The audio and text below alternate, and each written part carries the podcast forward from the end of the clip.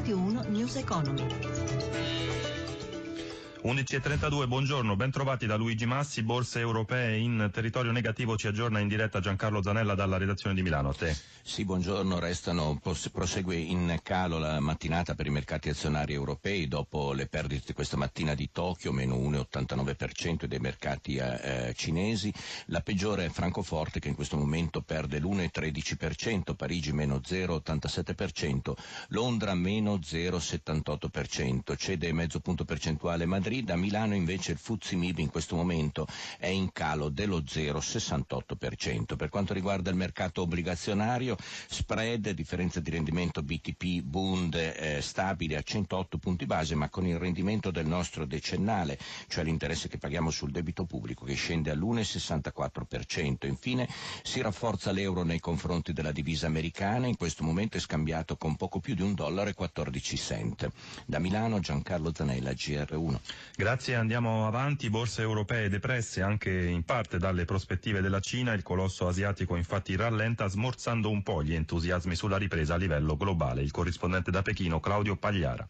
Cina, nuove nubi all'orizzonte. Anche a settembre, dati negativi dal commercio con l'estero. Le importazioni calcolate in yuan sono crollate su base annua del 17,7%, peggio delle previsioni. Le esportazioni invece calate dell'1,1%, meno delle stime degli analisti. Un dato quest'ultimo che consente alle autorità cinesi di prevedere un'inversione di tendenza nell'ultimo trimestre dell'anno. Ad agosto lo yuan è stato svalutato tre volte, una mossa interpretata dai mercati come il segno delle difficoltà che attraversa la seconda economia del pianeta. Ora i riflettori puntati su lunedì, quando l'Istituto Centrale di Statistica diffonderà i dati sul PIL. La previsione unanime degli economisti è che il terzo trimestre farà registrare una crescita di almeno mezzo punto percentuale inferiore all'obiettivo programmato del 7%. La Cina in piena riconversione industriale, high tech, qualità, green economy, le parole d'ordine. Il rischio è che l'inevitabile rallentamento sia più brusco del previsto, con conseguenze sui livelli occupazionali e sulla stabilità sociale.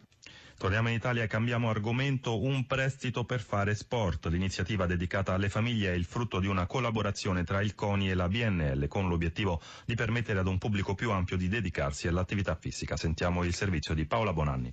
Sono oltre 4 milioni e mezzo gli atleti tesserati in Italia, ma più di 18 milioni di persone si dedicano abitualmente alle attività sportive a livello amatoriale e 16 milioni svolgono attività fisica nel tempo libero. Nello sport in Italia sono le famiglie a fare la differenza. Se i genitori sono sedentari, solo 4 ragazzi su 10 lo praticano, mentre in quelle in cui i grandi sono sportivi il rapporto è di 8 su 10. Un'attività, quella sportiva, impegnativa non solo in termini fisici, ma anche anche per tempo e costi. Da qui un'iniziativa di BNL in collaborazione con il CONI proprio per agevolare la diffusione e la pratica dello sport. Marco Taranto, la vice direttore generale di BNL. Abbiamo pensato che tra le iniziative che stavamo mettendo in essere nel corso dell'anno olimpico sicuramente la possibilità di avere un finanziamento che potesse essere sostenibile con delle condizioni dedicate e accessibile eh, potesse aiutare a massimizzare da parte delle famiglie l'inserimento nello sport sport dei loro figli. BNL Coni Alleniamo il domani è un prestito dedicato alla rateizzazione dei costi per le attività e le attrezzature sportive a condizioni agevolate, fino a 3.000 euro rimborsabili in 12 mesi e se da un lato è un aiuto economico reale, dall'altro è anche un'occasione di stimolo per il rilancio del settore sportivo. Ancora Tarantola. Proseguiremo anche nel corso del prossimo anno, già a partire da dicembre, su un'attività di educazione allo sport che faremo proprio per il tramite di di atleti sportivi, giovani universitari per approfondire tematiche legate non soltanto all'educazione economico-finanziaria ma anche alla loro applicabilità in ambito sportivo e quotidiano. Avvieremo anche delle attività che cercheranno di favorire l'inserimento nel mondo del lavoro di atleti a fine carriera o anche dei campioni che già oggi non gareggiano ma che hanno delle esperienze e conoscenze da mettere anche nel mondo della realizzazione di un'impresa. Eh, per fare questo utilizzeremo il settore del microcredito per cercare di trovare delle attività eh, non soltanto di avviamento ma anche di tutoring di questi atleti eh, che vogliono attivare una realtà imprenditoriale.